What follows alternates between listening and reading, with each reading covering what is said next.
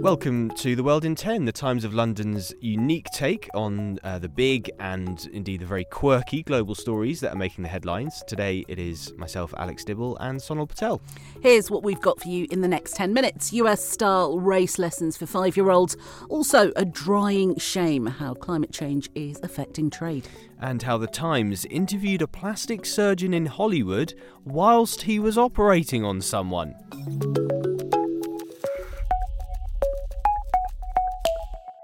A Times investigation has revealed that theories about race that many people consider controversial and that are based on critical race theory, it is claimed, are being taught to children as young as five in the United Kingdom. Yeah, and that includes primary age pupils being taught about uh, things like American police brutality. And teachers are being told that white children are strongly biased in favour of their race. Mm. This teaching and guidance, I suppose, comes from a third party organisation that provide teaching resources to schools. And this story comes from the Times' social affairs editor, James Beal, who is with us now on The World in 10. James, first question, I suppose, is what other elements have you discovered about this teaching? We found on the issue of race that they offer various resources basically teaching critical race theory, um, which is uh, somewhat contested viewpoint um, as, as fact.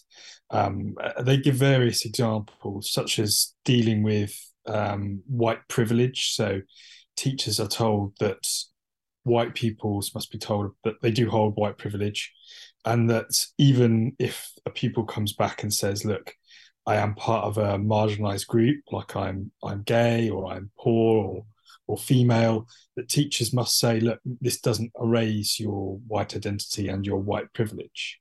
Um, James, it seems from your article that part of the concern here is ideas spreading from the US when even Western societies differ. Absolutely. I mean, we have spoken to um, a writer called Tomiwa Owolade, uh, and he has um, he's actually written a piece in the paper for us separately as well today.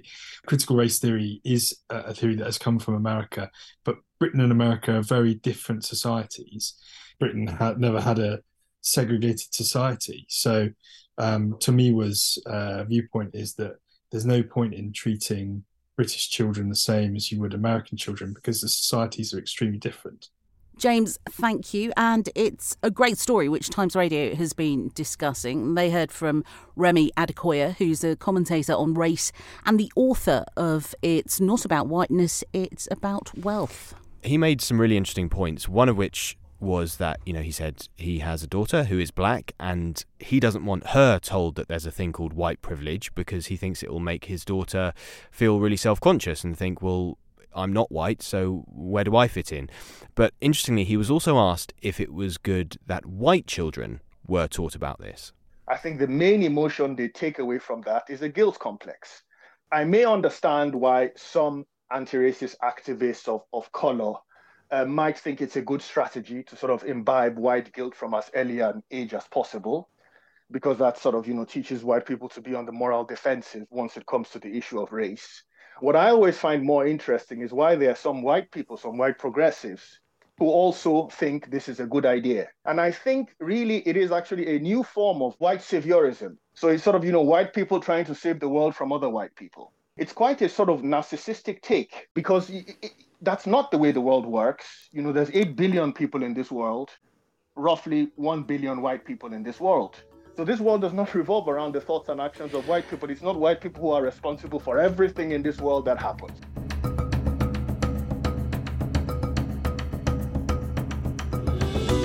Panama, a place famous for hats and shipping canals. Now, um, Alex, here's a fact for you: Panama hats are actually Ecuadorian. I didn't, didn't know that. No, I know. Today. I know.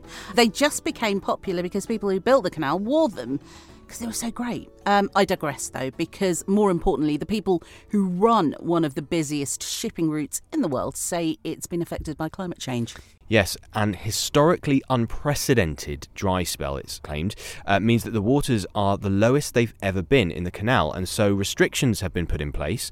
so that only 32 ships a day can go along the canal instead of 36. And also, they are allowed to carry less, so they can only have 40,000 tons on them now instead of 70,000. The Times' Will Pavia is the one who's written this piece, and he explains what impact these restrictions are going to have. The canal is dependent on having a lot of water, and so when it's dry, it's, it's hard for the, the authority to keep it running at full capacity. Now, the impact of this will be on uh, a lot of American goods, grain, and soybeans that use the Panama Canal, that they're shipped through the Panama Canal to Asia and Chinese markets. Also, oil, uh, natural gas. And at the moment, the restrictions are sort of relatively slight, but analysts I've spoken to say that it, th- this could eventually have an impact where people start to ship by different routes. So it will cause delays. It's one of these sort of things that the Panama Canal is one of these shipping routes that is affected by climate change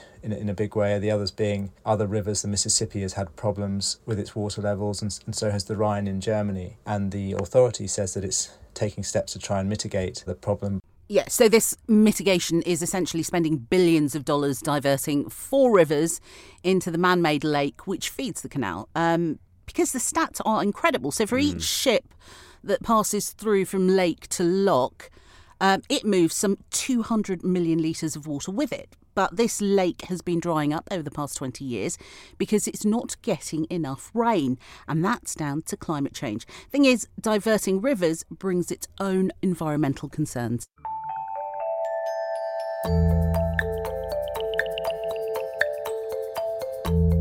Hollywood actors are currently on strike, as you may well know.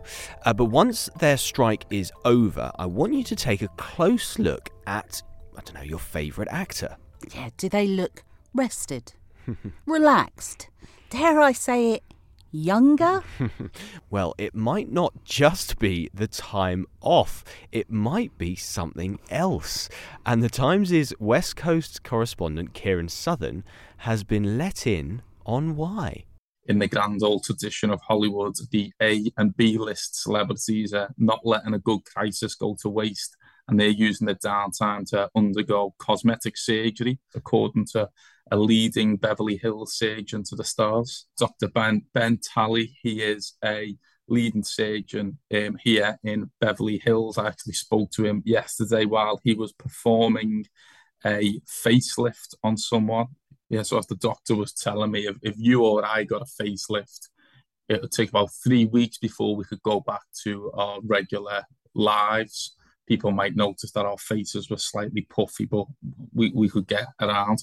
For actors, uh, high definition camera will pick up that um, puffiness for up to three months after the, the procedure. So they're sort of banking on the fact that this is going to go on for a good few months, which I suspect it will do. So if they go under the knife now, August 1st, they should be good to go back to work in, in November, which sounds about right for the time when the strike will probably be over.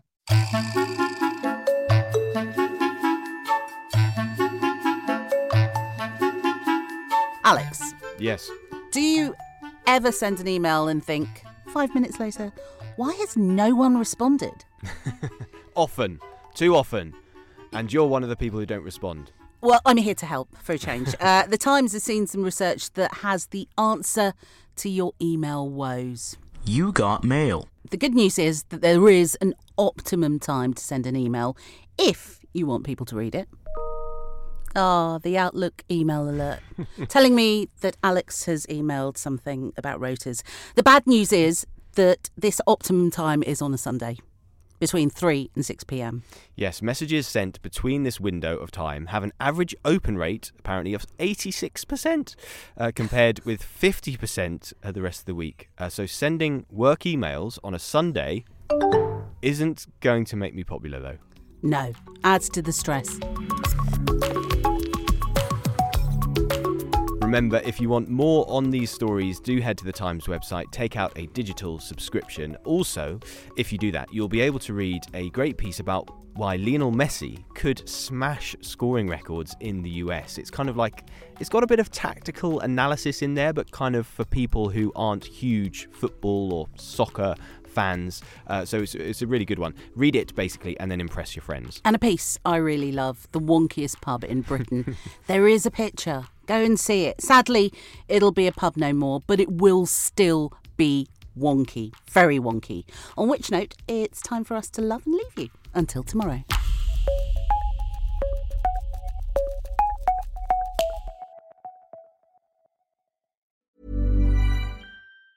Planning for your next trip? Elevate your travel style with Quince. Quince has all the jet setting essentials you'll want for your next getaway, like European linen, premium luggage options, buttery soft Italian leather bags, and so much more. And it's all priced at 50 to 80% less than similar brands. Plus, Quince only works with factories that use safe and ethical manufacturing practices. Pack your bags with high-quality essentials you'll be wearing for vacations to come with Quince. Go to quince.com slash trip for free shipping and 365-day returns.